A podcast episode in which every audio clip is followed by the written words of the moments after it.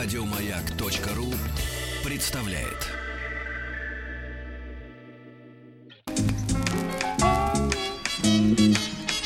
Вор должен сидеть в тюрьме, верно?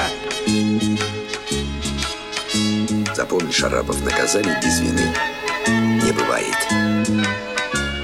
Я имею указание руководства живыми вас не брать. Товарищ полицейский. А, Доброе утро. Доброе утро. Доктор исторических наук, профессор, декан факультета истории, политологии и права, заведующий кафедрой истории России средних веков и нового времени Московского государственного областного университета а, а, Вардан Эрнестович Багдасарян с нами. Доброе утро. Здравствуйте. И сегодня, насколько понимаю, у нас э, два, так сказать, дела для обсуждения. Это мултанское дело и убийство Георгия Гапона. С чего мы начнем? Они связаны друг с другом? Нет, они... Нет, они не связаны с друг другом. Ну, может быть, в хронологическом порядке. Давайте. Поэтому с э, Маутанского дела предлагаем. Итак, как дело было? Да. И как было дело? Э, Ватякская, Ватякский вот этот край, значит, э, Удмурты. Удмурты, да, Ватяки тогда называли. Значит, э, села э, смешанные. Русское население, удмуртское население. Одна русская девушка, 16 лет, идет из одной деревни в другую. А, Есть путь длинный и протоенная дорога, есть путь короткий. Она идет по короткой дороге, видит э, лежащего человека, а решает, что это человек пьяный, а, э, продолжает движение дальше, через пару дней возвращается обратно, видит, тело лежит. Только тогда она замечает, что, в общем, что-то там неладное, видит, что это убитый человек, Нож торчит. а, от- отсутствие головы. А, И, э, значит, э, после этого она, стремглав, бросилась бежать в свою деревню, и, в общем-то, вот э, с этого начинается через день где-то поиба уже, значит, полицейский, и начинается, собственно, расследование. Мгм. Когда начинается расследование, и полицейский, фамилия Тимофеев, оказывающийся на месте, а, кто-то ему шепнул в а, начале разговора, что да-да, у Ватиков а, очень часто используются а, ритуальные жертвоприношения для как-то вот обуздания сил природы. Мгм. А надо сказать, что ситуация действительно была достаточно тяжелая и в целом по Российской империи, непосредственно в этом Вятском крае. Голод 1892 года, начавшаяся эпидемия холеры, э, эпидемия чумы одновременно. И, э, ну, в общем, э, суеверное население, можно было предположить, в общем, должно было обращаться к каким-то высшим силам для того, чтобы эти силы природы утихомирить. Взяли Если- русского. а, э, исследователь, значит, э, задал изначально вот эту версию ритуального убийства и под эту версию подверстывал весь основной материал. А, Что там, конечно, сохранился феномен а, Удмурты были крещенные, уже были крещенные достаточно давно. А, Они ходили в церковь, но, а, как характерно в целом для системы Доверия, сохранялись родовые значит, Ну, традиции. языческие какие-то, да. Языческие, скажем так, традиции, родовые шалаши. Это, ну, такой феномен, описанный этнографами, когда веет и в христианство, и веет и в язычество, хотя вроде бы это противоречит друг другу, но, тем не менее, в рамках религиозной веры все это существовало. И вот э, начинается подверстывание материала. Выдвинутая была версия э, следствием, то, что э, собравшиеся удмурты, значит, э, ввиду вот этих разбушевавшихся сил природы, наступающих эпидемий, значит, решили замолить своих богов. А, Но они не могли принести в жертву своего, Значит, надо было принести в жертву инородца. Для этого они заманили некого а, нищего, бродягу, напоили его, и потом, в общем, совершили с телом соответствующее ритуальные действия. Была отсечена голова, были изъяты легкие и внутренности, Жесть. вырезаны. А, Подвешен был, значит, в шалаше родовом а, для стечения крови этот труп, а потом, в общем, как бы избавились на вот эту, значит, избавились от этого трупа. А, Нашли неких свидетелей, мальчика, который ночевал а, в доме своего друга, русский мальчик ночевал в, до- в доме у Удмурта, который якобы слышал разговор о том, что вот а, наступают эпидемии, и что-то со всем этим надо, надо делать. Э, Многое было не учтено с самого начала. Мальчик понимал по-ватякски? М- мальчик, мальчик, э, по- не, был ли мальчик еще А, мальчик. был мальчик, понятно. Да, значит, все вот так э, было. Э, Правда, в советское время была принята точка зрения, что это специально чуть ли не победоносцев там куировал. Нет, это вот следователь, значит, изначально выбрал эту версию. Э, Настроение было, э, споры шли за землю между удмуртским и русским населением. Ну и, в общем, как бы конфликтная составляющая этих отношений была. Вызвали священника местного. Священник говорит, никаких ри- э, следов, чтобы ритуальные жертвоприношения, давно этого нет.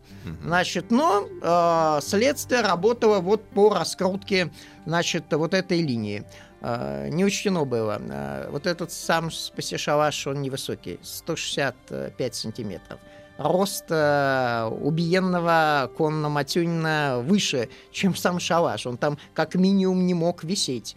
Значит, э, напоили этого кона, не знали, следователи изначально, он был болен эпилепсией, этот Матюнин, э, и как эпилептик он вообще не пил, то есть он не пил, ну, как бы где работали в направлении, но есть бродяга, значит, обязательно пьет.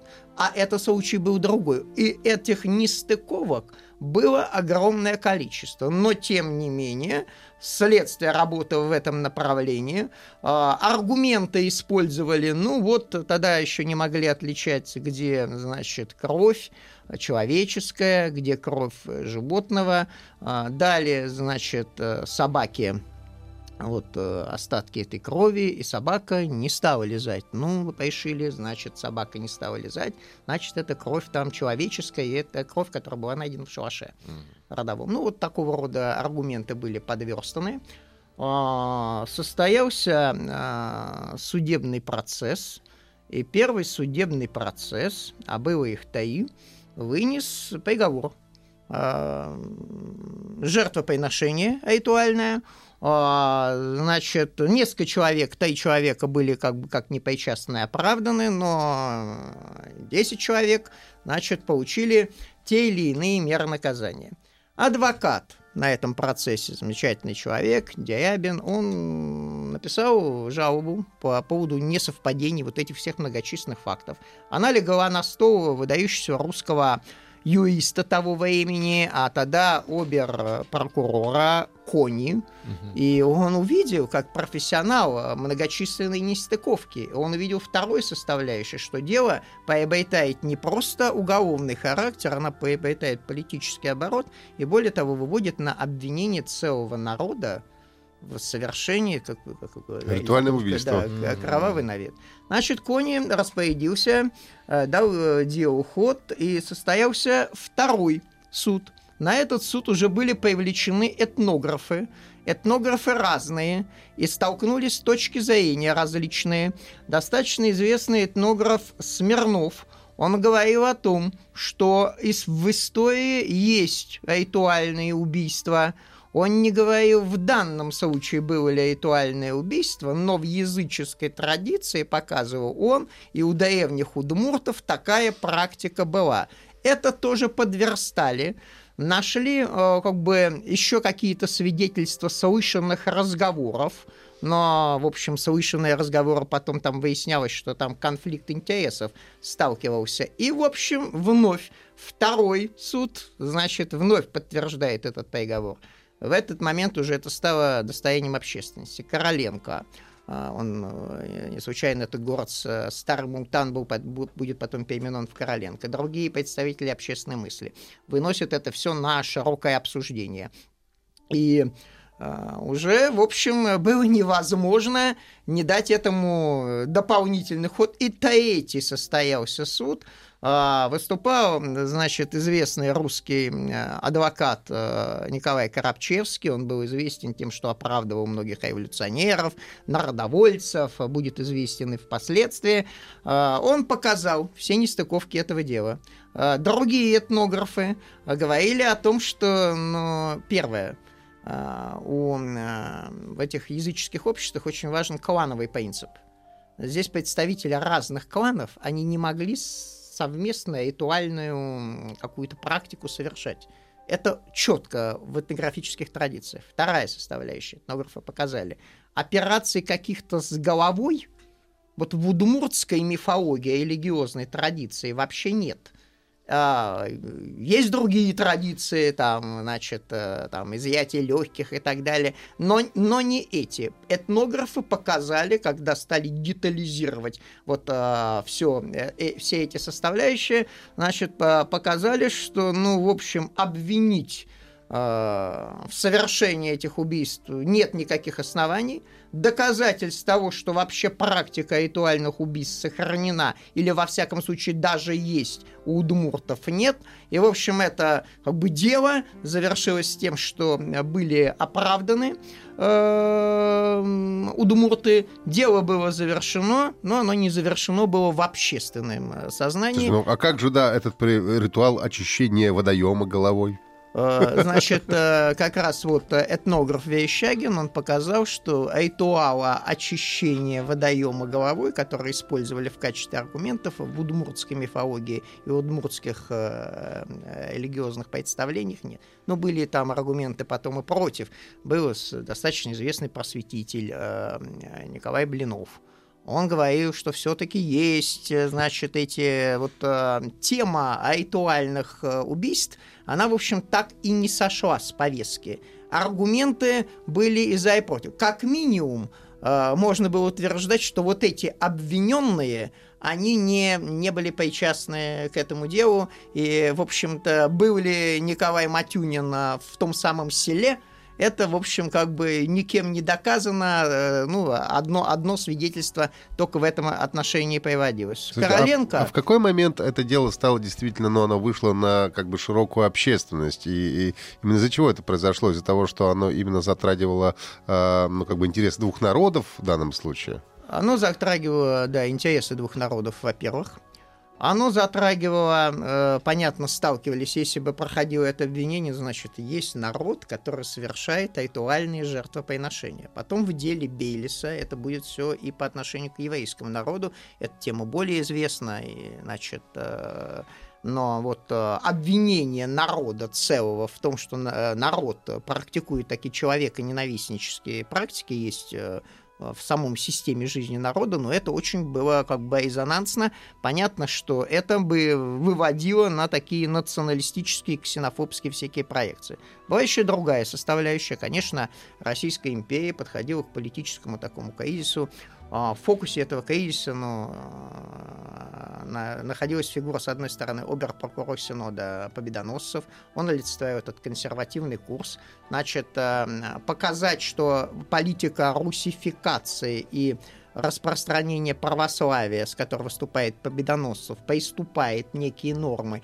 и ведет к кризису, ну, либеральная общественность, она в состоянии борьбы была, она хотела это показать, это, это использовали, и это все выводилось, в общем, на такой широкий политический контекст. Поэтому поднять это дело, уже тогда в Российской империи были различные силы, и эти различные силы в свою, каждый в свою сторону пытался это дело интерпретировать. Одни консервативные мысли пытались интерпретировать, да, среди недостаточно распространяют христианство, другие говорили, что в этом самом распространении приступают некие а, как бы общие, общечеловеческие нормы. Еще важно сказать, Короленко вот он не прекратил это даже и после он э, выдвинул версию, э, пытается, как бы она получила достаточно распространение, хотя не всеми признается. Альтернативная версия, да? А, ну, она не то что альтернативная, оправдали, она uh-huh. как бы в развитии. А кто же убил-то все-таки Николая Матюнина?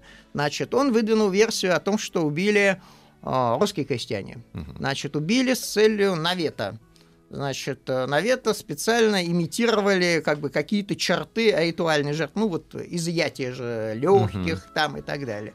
значит, чтобы вопрос о земле решить, если, значит, удмурты будут как-то отстранены, значит, э, осуждены, то можно претендовать на спорную землю. Эта версия не всеми разделяется, потому что все-таки доказать, что вообще этот Николай Матюнин был а, в этом селе, ника- никаких нет. Значит, и, в общем, но такая версия тоже существует, и в рамках развития этого дела об этом нельзя не сказать. Но а в результате ничем не закончил. Ну, то есть, как бы оп- оправдательный приговор был вынесен, э, тех, кто был замешан в этом деле, оправдали, но э, настоящего убийцу, в принципе, так и не нашли, получается. Ну, дело, э, значит, э, голову, собственно, нашли рядом в болоте. А, Значит, э, вода несколько спала, в болоте нашли голову после уже вынесения э, приговора. Ну, вроде бы, значит, э, надо возбуждать еще дело, но не пошли на это, на это, потому что, ну, понятно, стало ясно, что дальнейшее движение и раскрутка этого дела, ну, в общем, будет, э, она невыгодна, ну, она выгодна для, как бы, политической борьбы, но понятно, что она принципиально вносит конфликтную составляющую в жизнь между народами, потому что там пошли на разбирательство, а у других народов э, Было либо не бы- было. есть ли или нет, и это как снежный ком могло привести к самым непредсказуемым последствиям. А что говорили родственники Николая Матюнина? Вообще были у него родственники? А, Значит, э, он э, был бродяга, значит, э, нашли быстро и, значит, и родственников, причем были документы по нем, он как полубродяга, можно так сказать, потому что у него определенное место жительства все-таки было, но он уходил вот бродяжничать, э, значит, у него была болезнь эпилепсии, он не пил, что тоже характерно э, легло в это дело. Каких-то конфликтов, которые могли привести к убийству, вот эти опросы э, не обнаружили. То есть убийство было, мотивы, ну, в общем, непонятно. Вот есть Непонятно. версия, версия, версия Короленко. Убийство было совершено странным образом с помощью топора и, главное, изъятием, э, значит, внутренностей. Все. Мгм. Значит, э, дальше, собственно, дело, можно сказать, не завершено. Следов колес не было, да, Да, рядом? да. Его не привезли на телеге, его притащили? А, Значит, фактически местность полузатопленная была. Как его доставили и каких-то вот этих следов дополнительных улик, как его транспортировали и так далее, этого, этого ничего не сохранилось. Собственно, девочка-то и не увидела изначально, что там, значит, убийство, потому что полузатопленная такая, такая, наверное, кровь-то вначале не увидела. а, То есть он, может быть, живым там Хорошо. оказался, да? Пришел живым и там... Ну, э, значит, следствие такую версию не рассматривало. Все-таки, значит, э, ясно, единственное было, что голову отрубали, э, когда еще человек не уже не, не на мертвом теле, потому что повышенное содержание было крови в, в артериях.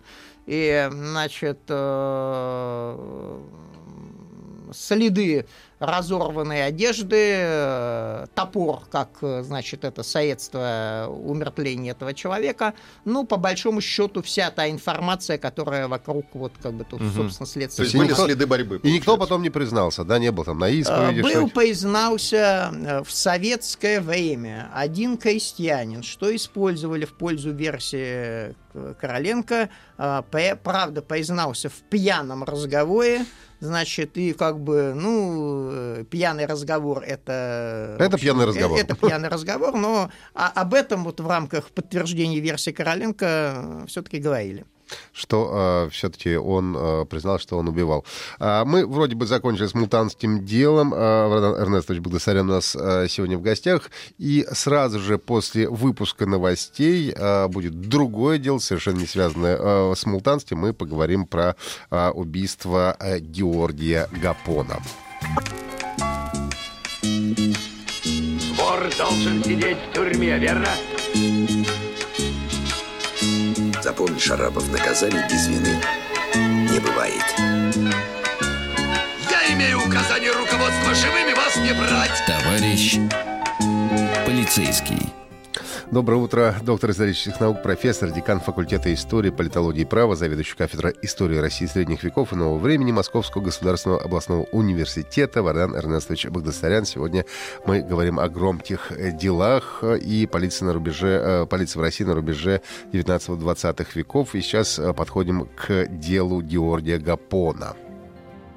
Да, Георгий Гапон, знаете, сложился стереотип Гапоновщина как символ провокации, э, Георгий Гапон как э, человек, убитый за измену революционному делу, убитый за провокаторство. В действительности дело более запутано, чем это дается, дается как правило, в, школь, в школьной версии. Значит, э, действительно, э, на станции в предместье э, Петербурга, э, на станции Озерки, значит, э, был сдан дом э, на некоторое время э, неким неизвестным жителям, сдан э, не- неизвестным посетителям, сдан местными жителями. Эти наемщики дома исчезли, э, сдавшие дом заволновались, и в присутствии полиции было вскрыты те комнаты, где, в общем, э, Должны были проживать. должны были быть, э, значит, эти э, арендаторы этого дома. Увидели повешенного человека. Тело со следами борьбы. Значит, такая мученическая, мученическая смерть. В скором времени было опознано, что это Георгий Гапон. Известная фигура. А, Выяснено фактически сразу, а, было ясно, и гражданская жена а, Гапона значит, указывала, другие близкие била тревогу, куда он делся. А полицейские особо не стремились разыскать его, и как-то вот это, хотя было понятно, куда он поехал, с кем он поехал встречаться. Это, это не скрывалось, но как-то разыскивать Гапона никто не хотел.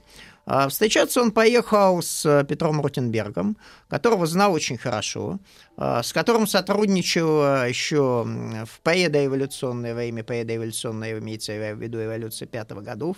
Во время Кровавого воскресенья Петр Ротенберг его спас, был его близким человеком. Ротенберг был членом партии социалистов-революционеров, и, в общем, понятно, что следы повели к Ротенбергу. Когда э, местным жителям, сдававшим дом, показали некоторые фотографии, ну, Ротенберга они сразу, сразу опознали. Э, Ротенберг вел беседу некую с Гапоном. Якобы, по показаниям Ротенберга, также по другим показаниям, которым сейчас скажу, э, значит, велся разговор э, о том, что э, пойти Ротенбергу на сотрудничество с э, департаментом полиции. Называлась сумма в 25 тысяч рублей. Очень высокая сумма. Замысел был войти в контакт с э, видным деятелем особого отдела департамента полиции Рачковским. И, в общем, э, смысл сдача некоторых провокаций, которые, значит, э, покушений, которые организованы боевой организацией эсеров. Выдача их. Э, Ротенберг вел беседу, Гапон очень откровенно называл, как бы вот и цинично по этой версии, называл как бы обстоятельства соглашения. Ротенберг говорил, ну как же тогда люди-то пострадают? Но ответ был так, ну а Каляева-то вы отдали? Каляев это убийца э, дяди царя Сергея Александровича. Ну что, что, поде- что поделать? И тогда Ротенберг открывает соседнюю дверь, где находились э, несколько рабочих. Рабочие вр- возмущенные врываются и устраивают, значит, э, Ротенберг вышел и устраивают расправу над э, э, Гапоном. Э, Значит, э, вроде бы есть некоторые противоречия, значит, э, в словах, что там произносил и не произносил Ротенберг, но показания, то, что свидетельствовал Ротенберг об этой встрече, а, то, что свидетельствовали рабочие, опять-таки рабочие мы ставим в кавычки, потому что тут рождаются сразу две версии. Что они, были не настоящие они, рабочие. Они, они были рабочие, но они вместе с тем были членами партии социалистов и революционеров, были боевики. Пятерки, вот так на самое. Это одна из пятерок. Э, А эволюция, понятно, что создавались революционные силы самообороны. Э, Товарищ Владислав, товарищ Степан, которые давали определенные показания, потому что дело получило, получило резонанс, расхождение было в деталях. Ну, например, э, представлялся ли один из этих товарищей хозяином дома, перед Гапоном не представлялся, но в целом вот это, собственно, убийство, хрестоматийная версия была, в общем, в этой конве Ротенбергом описана. Но самое-то главное не в том, как осуществлялось э, убийство, значит, а кто, собственно, был заказчиком этого убийства, кому это было выгодно убийство, значит, э, обстоятельства, связанные с всем вот этим вот контекстом. И то есть выясняется, получается, и... что все-таки Ротенберг э, это дело заказал, значит, несмотря на то, что был да. хорошим другом, который спасал да. во время кровавого воскресенья. Да, да, да. Получ... Нет, Ротенберг, да, он непосредственно вот был участником этого убийства. Хотя вот, прежде чем дальше сказать о контексте, в самом конце жизни у Ротенберга жизнь очень интересная. Он потом покаялся в участии в революционном движении. Он, а, в общем, а, будучи еврейского происхождения, он покаялся вот то, что отошел от своего народа. Значит, э, самое истязание перед синагогой было устроено, значит, вот э, как бы а, как покаявшегося человека, он потом этими шрамами от этого самоистязания очень, очень гордился. Потом стал видным деятелем сионистского движения, в 1942 году умер. Был один из проектов э, электрификации Израиля, ну, Палестины тогда еще. Значит, э, очень интересный человек. В самом конце жизни он говорит, я так и не знаю, значит, был ли Гапон провокатором.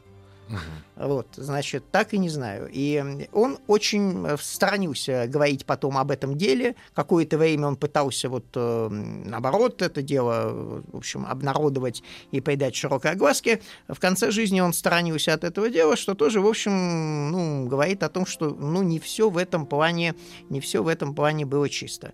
В действительности ситуация была знаете, э, одному из э, руководителей департамента полиции, значит, э, Пухину, принадлежала такая фраза. Чем больше власть боится эволюционеров, тем больше будет запрос на деятельность Полиции. департамента полиции. Понятно, что там, знаете, ведь эволюционная деятельность, она предполагает ресурсы определенные – ресурсы могут поступать по двум источникам. Они могут поступать из-за границы, что было. Значит, они могут поступать по каким-то внутренним каналам.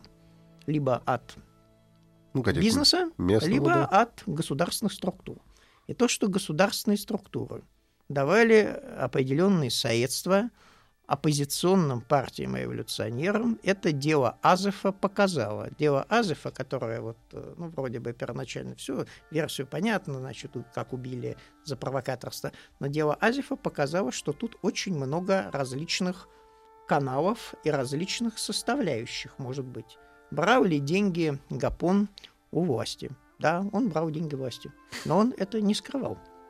Он брал это и до, значит, э, непосредственно эволюции пятого года, полагая, что вот э, организация этих рабочих сообществ, он с петербургским городоначальником фотографировался, встречался, а наоборот, петербургский городоначальник ФОН выступал перед э, рабочими вместе с Гапоном. Гапон говорил о том, что берет деньги у власти для, вот, собственно, развития э, рабочего движения. А эволюционерам он прямо и открыто говорил, то, что да, эти деньги надо использовать значит, надо использовать на, на, дело, значит, э, на дело эволюции, на дело социализма.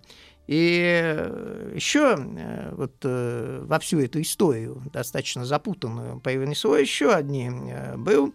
Гапон понимал, что над ним нависают тучи. Его могут убить эволюционеры, об этом говорили, то, что тема провокаторства, она такая ходила, а он это обвинял, он требовал общественного суда с, с революционерами, с их участием. Говорил, что он опровергнет все эти значит, обвинения. Его могли убить значит, и э, со стороны департамента полиции. И то, что э, давал, э, значит, то, что Ротенберг, Ротенбергу давал поручение Азов, который был, значит, агентом охранного отделения. Тут может быть канал и не эволюционный, а канал охранного отделения. А, э, Гапон говорит, я отобьюсь. У меня есть такие документы, которые, в общем, а, и его гражданская жена, некоторые другие говорили, что он обладал какими-то документами, которые, ну, в общем, намек был на то, что кто-то очень важная персона, связанный с принятием манифеста 17 октября, вот он очень сильно пострадает, если эти документы... Намек был на Вита. Значит, ну, фактически важнейшую фигуру в тот период времени. Был адвокат Марголин, которому якобы э, Гапон передал эти документы, часть, вернее, их, и Марголин, в случае, если что-то случится с Гапоном, должен был их опубликовать. Марголин погибает в Европе через буквально очень короткое время после смерти Гапона. Ну, то есть версия, что заказали Значит, версия о том, кто в действительности убил, в действительности, либо это заказ эволюционеров, причем там версия как рабочего суда так и сюда а, там возникает версия. Все-таки Азов это или это было поручение ЦК? Коллективно они это решали, не коллективно. В, но это в рамках версии эволюционной версии, но есть версия и департамента полиции, а, боявшегося, значит, департамента полиции, ну, власти в целом, боявшегося разоблачений. То есть сказать, что дело Гапона как-то вот, в общем, сегодня прояснено – но это точно нельзя сказать, потому что эти, эти версии, им главное масштаб – а, сотрудничество эволюционеров с, значит, с охранкой, он до сих пор этот масштаб не выяснен. Вот кто начинает историки копать в этом отношении, ну просто поражаются. Это непонятно, как бы это вроде две противостоящие силы, а оказывается, они фундаментально были связаны. Что же говорить, Гапон, когда он после э, значит, Кровавого воскресенья уезжает в, значит, в Европу, и некоторое время там был до манифеста 17 октября, он не возвращался, ведь он со всеми встречался. Он и с Лениным встречался. Но он был фактически современником, да, он, соратником. Да, там, он, ли... с Гойким он вообще там, значит, близко общался. Он чуть ли не жил у него, по-моему. Да, и жил у Гойкова, значит, одно время. С Лениным встречался. С другой стороны, с Калиманцов встречался с Жаресом, видным деятелем революции, межпартийную конференцию там встречался и, как многие полагают, брал деньги у японцев. Шла, то есть он, ну, человек, как бы оказавшийся, ну, фактором таком противоречия а, многих сил, оказался в фокусе этого. Он действительно был талантливый оратор. Он ярко выступал молодой человек, внешне привлекательный, он умел зажигать толпу. Вот это качество сразу его заметили, он, его использовали в этом отношении. Но понятно, что он, конечно, человек был такого авантюрного склада, и он, а, как бы, брав деньги из разных источников, а, вот считать, что он брал это на личное обогащение – вот э, это не подтверждается. Более того... Сейчас мы сделаем небольшую паузу, буквально минутку, и вернемся, э, завершим рассказ об убийстве Гапона. Вор должен сидеть в тюрьме, верно? Запомни, Шарапов, наказаний без вины не бывает. Я имею указание руководства живыми вас не брать. Товарищ полицейский. Доброе утро, доктор исторических наук, профессор, декан факультета истории, политологии и права, заведующий кафедрой истории России средних веков нового времени Московского государственного областного университета а, Вардан Эрнестович Багдасарян. А, сегодня нам рассказывает, уже рассказал про мутанское дело, сейчас мы завершаем а, с убийством Георгия Гапона. И получается, что все равно непонятно, в общем-то, были ли это революционеры, либо охранка сама, собственно, по причинам, ну, не знаю, компрометации того же Вита решили убрать э, в свое время Гапода. Да, совершенно непонятно. И более того, конечно, исследования, связанные с делом Азова, а потом э, провокаторов, э, количество провокаторов, оно все больше и больше исследований историков показывает, э, ну, такие двойственные, двойственную игру Э, как бы многих видных, ну, как бы значимых политических фигур предположение, являлся ли тот провокатором, нет, конечно, они позволяют, ну, в общем, по-иному посмотреть на вот э, происходящее. И понятно, Георгий Гапон был в этом контексте, он пытался играть со всеми силами, кто может, в общем, как-то повлиять э, на ход событий. Единственное, я не завершил до перерыва эту мысль, э, когда смерть Гапона произошла, сторонников его это, все эти доводы провокации не остановило. На его похоронах они там как бы призывы мести, мы отомстим. Они были до конца уверены э, и продолжали быть уверенным, что он честный человек. Говорили, что он брал деньги, но эти деньги он не использует для личных целей, он использует для рабочего дела. Они были уверены в его правоте и основания считать, что он действительно для личных целей использовал, нет никаких. Он, по-видимому, действительно верил в идеалы социализма.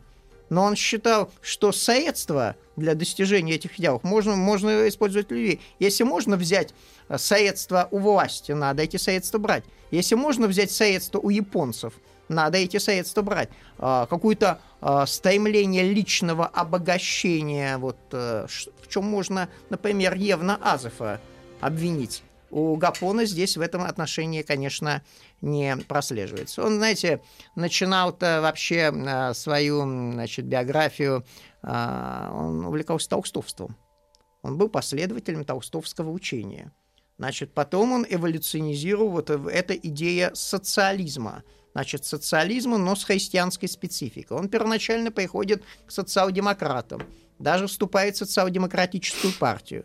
Здесь влияние Горького было, то есть он фактически Горький сразу его после Кровавого воскресенья еще в Россию вот э, направил, но ему это не понравилось, значит, социал-демократия, к эсерам, вступает к ним, тоже не понравилось. И он пытается, по-видимому, создать такую межпартийную структуру, где он, Георгий Гапон, ну, в общем, мыслился, наверное, как аккумулятор различных сил. Он и с властью коммуницирует, он и, значит, эволюционеров разных платформ э, объединяет вокруг себя. Ну, в общем, такая как бы фигура, и, по-видимому, еще молодой человек, большие амбиции, честолюбивые планы – конечно, он мыслил себя э, как фигура, которая, в общем, перевернет Россию. Ну, это был путь в никуда.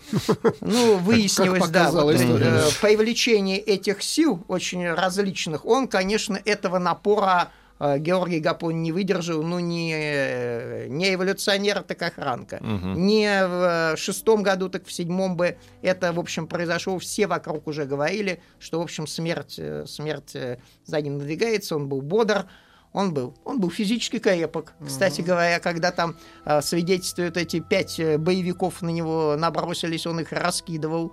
Он не сразу сдался в этом э, как бы поединке, но все-таки пять человек его в итоге, значит, э, победили. Но, в общем, фигура, что говорить, э, незаурядная, и так однозначное клеймо ее как провокатор, и, в общем, как бы какая-то с ним связанная, в общем, мерзость и так далее. Ну, в общем, это нуждается образ, такой стереотип уточнения, как угу. А мы можем уточнить современ... с помощью современных э, средств, которые есть, инструментарий, который есть у следствия, если снова взять, поднять дело, открыть его и посмотреть, кто же был-то там ну, на самом деле. Виноват. Понимаете, да, значит, различные свидетельства и различные объяснения, они э, противоречат друг другу. И мы здесь сталкиваемся ну, с той версией, ну, условно говоря, а, назовем ее как конспирологической. Значит, потому что э, ведь и партия эсеров, они, вот обычно эсеры, когда убивали кого-то, совершали убийство, они объявляли об этом.